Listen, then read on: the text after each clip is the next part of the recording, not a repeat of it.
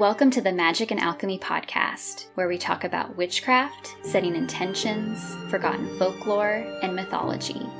Created by Tamed Wild, magicandalchemy.com is a collection of stories, rituals, and articles crafted by a variety of creators and writers, including myself, Kristen Lisenby, and my co host, Kate Ballou.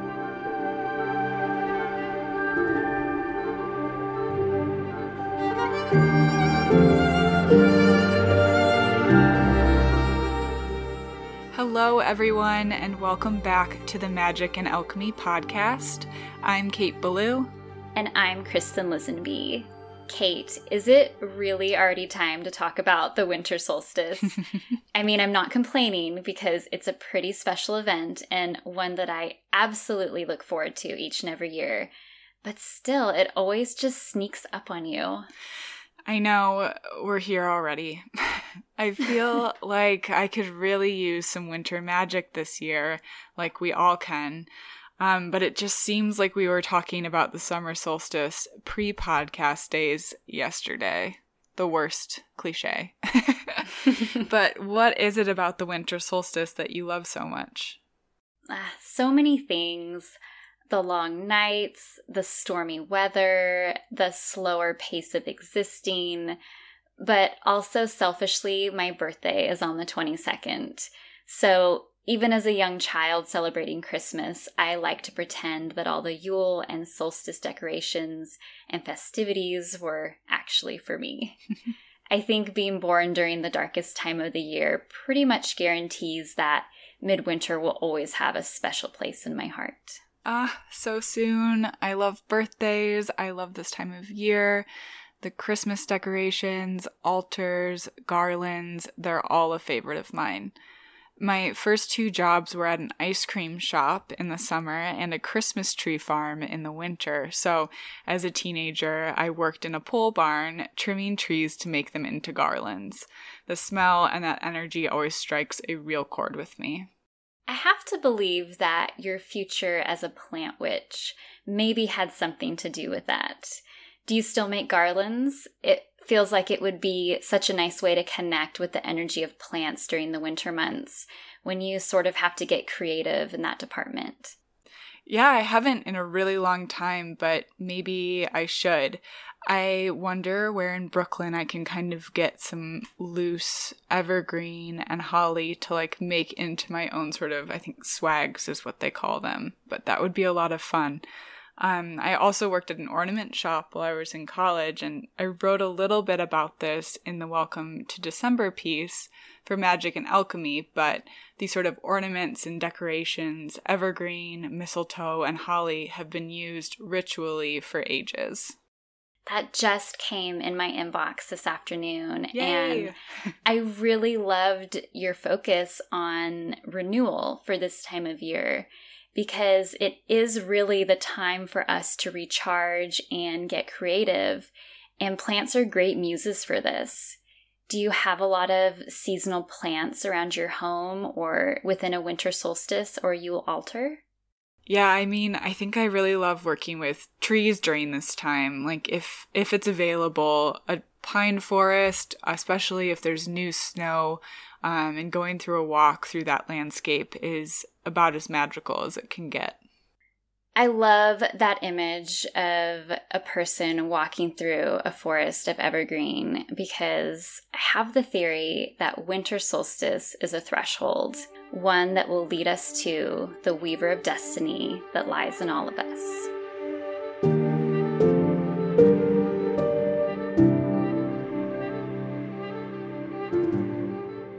Winter, specifically the month of December, has long been associated with death. It's easy to see why. By now, the trees are bare, the soil is likely covered in snow or saturated with rain, and many animals are hibernating, giving Mother Nature's typically active landscape a quiet, almost dreamlike quality. But we know that death is not the end. It's a pause. It's the precursor to rebirth, which of course means that something new and fruitful is lingering on the horizon and this is evident in the Northern Hemisphere on December 21st. or in the southern hemisphere, on June 21st. It's the longest night of the year, also known as the winter solstice.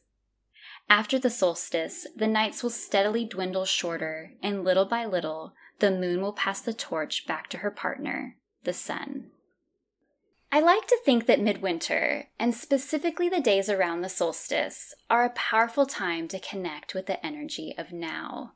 We've moved past the hustle and bustle of summertime activities, the responsibilities of harvest season are over, and the rush to seed the fertile earth for a spring garden is still a ways away. I recently wrote a solstice ritual that was an extra offering in Tamed Wild's November box, which I believe will also be shared on the Magic and Alchemy blog. But for this ritual, I was inspired by the Roman goddess Decima. You might also know her by her Greek counterpart, Lachesis. Decima stands for 10 or 10th, as in the 10th month of the calendar year, which December used to be in the ancient Roman world. Before I got that in the mail, Decima was totally new to me. Well, then I'm very happy to introduce you to her, for Decima is one of the three sisters of fate. Is this similar to the Grey Sisters? I don't believe so, but there are several groups of three, specifically three sisters, mentioned throughout mythology, so it would be easy to overlap one set of sisters with another. But the Sisters of Fate were famous. Even Zeus, who in the Greek version was rumored to be their father, kept his distance from these women for fear of doing anything that might displease them. As the middle sister, Decima is responsible for weaving the details of our destiny. Although some stories insist that the fates decide our purpose on the day of our birth and cannot be swayed, like all deities, they take special note of those who speak to them, leave them offerings, and most importantly, express gratitude for their efforts on our behalf. Decima focuses on the details, the parts of our story that might be overlooked if we only concentrate on the big picture. But it's those details, those little nuances, which appear insignificant, that actually make our stories unique. And what better time to focus on the details of our personal life story than a month when Mother Nature is literally pushing us inside? And I say literally, but I don't only mean literally as in inside of our homes, but also inside of our minds. It's as if Mother Earth is saying, stop everything, and for now, just listen. Historically, midwinter is when people in the old world would focus on inner work. Activities like reading, studying, journaling, scrying, among other divinatory practices, or meditative crafts like needlework or kitchen witchery were popular at this time of year. Even sleeping more was encouraged because if you slept in later than normal, you would save on firewood to heat your house and if you went to bed early, say when the sun set, you would save on fuel for your oil lamps. So we can finally confirm napping is witchcraft. well, from my perspective, yes. It's all about getting in sync with Mother Nature's cycles. And if doing that also helps us tap into the well of information within the unconscious mind, well, that's just an extra bonus. So, with all this resting and focus on inner work happening, people often begin to feel inspired. By now, they've replenished their energy reserves, and so they start making plans and setting goals for when the ground thaws. If we practice lunar magic, we can think of the winter solstice as the dark or new moon phase. It's when we visualize, set intentions, and when we take the first steps toward embedding our dreams into the fabric of reality. All solstices and equinoxes are thresholds. The winter solstice is the doorway that, if we can find it within the hazy, dreamlike landscape of December, will guide us to the weaver of destiny that resides in all of us. Many of us will celebrate the winter solstice over several days, or, if you're like me, for the entirety of Capricorn season. According to astrologer Emily Ridout, the solstice occurs at the exact moment that the sun transitions from Sagittarius into its neighboring constellation, Capricorn. It's that transition that marks the start of a new cycle. We've already been contemplating the darkness during Sagittarius and Scorpio season, And while there's still plenty of time to do that at midwinter, there is also a push to connect with Capricorn's grounding nature.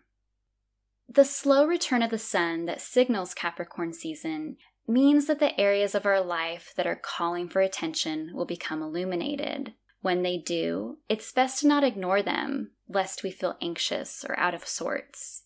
Capricorn thrives off of productivity, but we don't necessarily have to go out and start doing anything right now, other than just setting aside some time to craft lists and make notes in our planner. And if you're still unsure where to start, may I recommend taking some advice from Decima, who knows that it's all in the details. Try using meditation, channeled writing, or whatever your preferred divination method may be to sculpt a clear vision of what your ideal life would look like if money and societal obligations were non existent. And there's really no need to focus on how, who, or what is needed to make this happen, for those are the specifics best left up to the fates.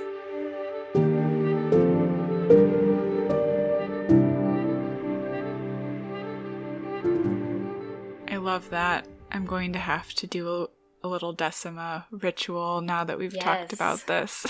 yes, she would love it. It's really wild, too, that you're speaking of weaving and textiles as we head into the winter months. Because after my Grandma Joan listened to our Kitchen Witch episode, I got a package in the mail. And I know that I messaged you over the weekend about this, but I had to save the details until we could finally talk. The package was full of ancestral witchcraft, perfect prior to researching this week's piece. In the package was a doily that her Polish grandmother or babchka had made. She also included recipes as well as a book of spells that she found cleaning out her house in Dowagiac, Michigan. This is so special. It's literally like a story out of a holiday movie. But I'm so happy that you're sharing this because I've been wanting to hear more. Yeah, if anyone wants to see a picture of it, please message me and I'll send it. It's really beautiful. Um, my newest Kitchen Witch mission is to make these Polish angel wing cookies that she was talking about. So, as always, I'm grateful that spells and witchcraft beget more spells and witchcraft, which, of course, they do.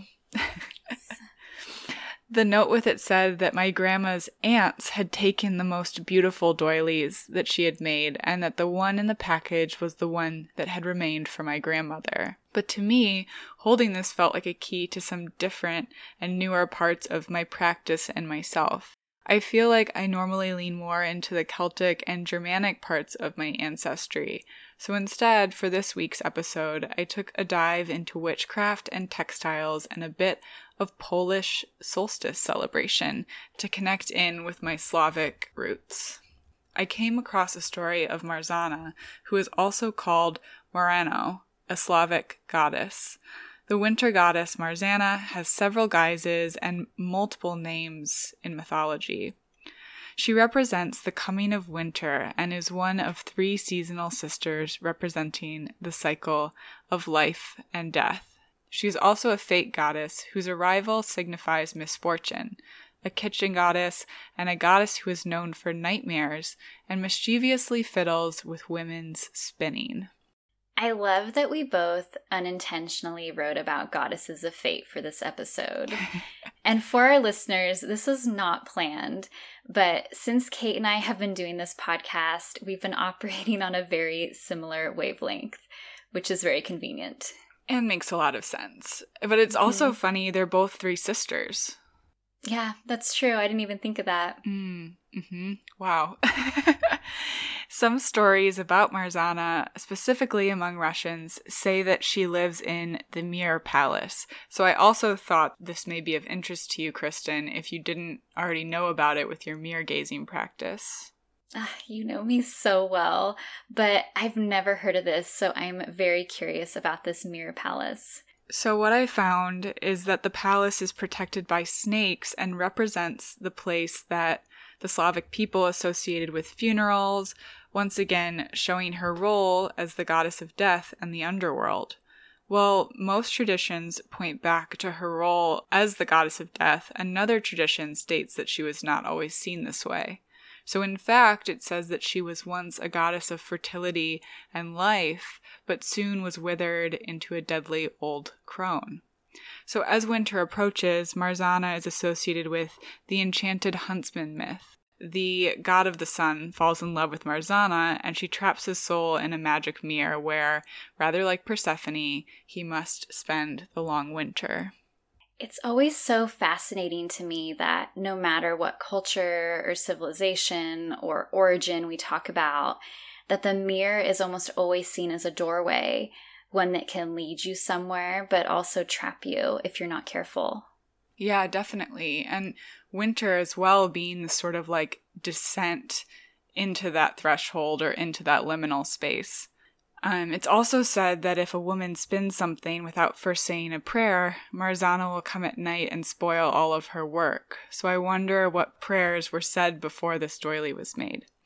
My grandma's note said that Babsha was particular and used the doily to protect furniture, but textiles and crocheted cotton are also symbolically protective.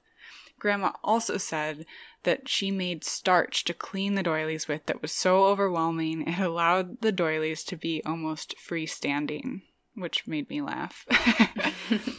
I was wondering then what solstice rituals pagan Slavic witches may have practiced, so I found Kolyada, the winter solstice celebration. Now, the dates were a little bit hard to pin down. Some of my readings mentioned the solstice, some Yule and Christmas, and some January 6th. But regardless, it is a celebration during this time of the year, and so I wanted to share my learnings.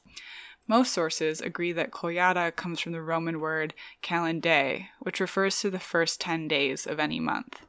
But others believe that the word is derived from kolo, or the wheel, much like the word Yule is an Anglo Saxon word for wheel. In the English language, Yule tide refers to the Christmas season and is even used in contemporary Christmas songs. The winter solstice festival was filled with revelry. Processions of people masked like animals and dressed in costumes roamed the village. Often they were accompanied by a goat's head. Don't tell your goats, Kristen. Usually handmade and placed on a stick. The person holding the goat's head on the stick would then be covered with a blanket to give an illusion of becoming a goat person. Sometimes a child, which is symbolic of the reborn son, would then accompany them, seated on a horse, played by two men in a horse costume. One of the pageant participants would carry a spinning solar symbol lit from within by a candle. Later, after Christianity entered the scene, the spinning sun would become a star. The group of revelers then would go from house to house and stop and sing songs, so much like carolers.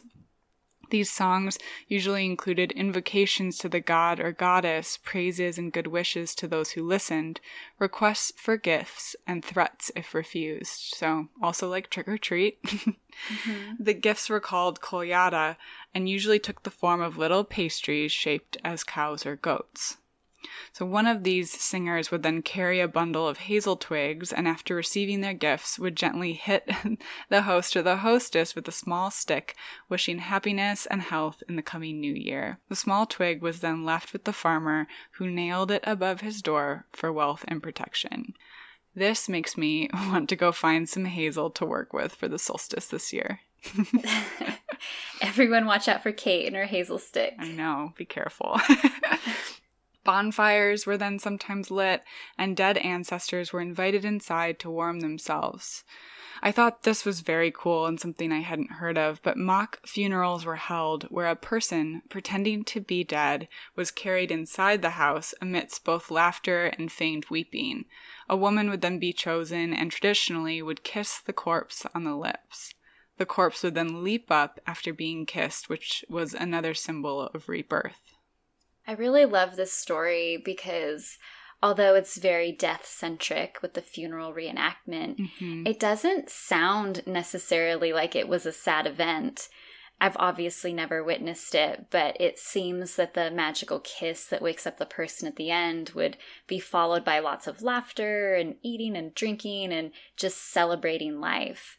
Is that the same impression you got when you were doing your research? Yeah, definitely. I think, you know, the words camp came to mind as well as pageantry and theater, and all of that seemed, yeah, very revelatory to me and a lot of fun. yeah.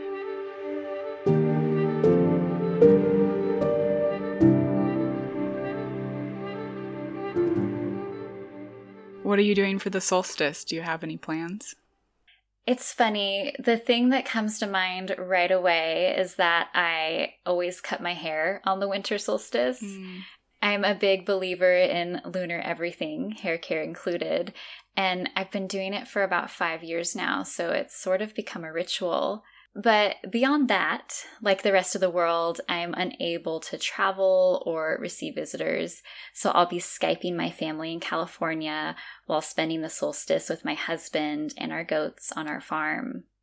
I've been hunting for the perfect piece of wood to transform into a Yule log, which I know we are both talking about more in our next episode. So, if I can spend the day doing some combination of kitchen witchery, yoga, journaling, and reading, mm-hmm. and maybe making an offering to Decima and my ancestors, I think it'll be a solstice and birthday well spent. What about you? What does a winter solstice look like in Brooklyn? Well, all of your things sound beautiful, and I'm probably going to take some inspiration from them because normally I kind of return to Michigan to see my family during this time from Brooklyn, but this year it's all very up in the air. So I really have never, since I've lived here, spent a solstice here in the city. So I'm, I guess I'm really excited to kind of see what that could be like. Um, I'm really interested in candle magic right now, which has been fun mm-hmm. and seems really kind of appropriate for this time of year. But I'm also now looking at this lace doily and wondering if maybe I can, you know, make some sort of hanging out of it that would both preserve and honor the fabric and the weaving, or maybe if there's a way for me to get my hands on some evergreen to make garlands again. sounds like you have all kinds of midwinter projects. I know that your sun sign is in Aquarius, so I'm just curious how you feel about midwinter in general. How do you celebrate or survive the dark months? You know, I, I think as a smaller person, a, a little witch, I had a lot of problems um, in January is like my best friend and I growing up, we called it, you know, having a case of the Januaries. and so every year we would kind of discuss like what we were going to do to survive. Um, thanks, Chrissy. and so, um, you know, I think we've kind of since grown away from that. And now like we're talking about with, with the cycles, like really kind of honor that space and time. Um, last winter, Cody and I took a road trip across the country and down the coast of California during January, which was really interesting to kind of take in the different landscapes of this country um, during mm-hmm. that time period. Like North Dakota was so beautiful, and the redwoods, and really getting to like see and be out in it was a really, mm-hmm. really I don't know, powerful, for lack of a better word, way to like shift my perspective around around that time. But you know, I I definitely have my, my moon calendar for 2021 already and I don't know. I think that going inward, especially as a poet and a writer and a reader, which I'm sure you can relate to, it's like the perfect time for that. Oh, absolutely. I feel like I have no problem whatsoever with the winter months other than I hate being cold, but mm-hmm. um, you know, growing up in California my whole life, I've lived in Northern California, Southern California, and then in the middle, mm-hmm. but never really had like a true true winter. You know, it's still sunny as can be over there. So it's really only been the past few years since I moved to the Azores that I've had more of a traditional winter, and I really love it. Mm-hmm. Yeah, there's something really magic about snow. I remember living in Kalamazoo and we got 19 inches one winter in a couple hours. Oh, wow. which it just really changes changes the landscape and like you were saying earlier kind of this like dreamlike sensibility.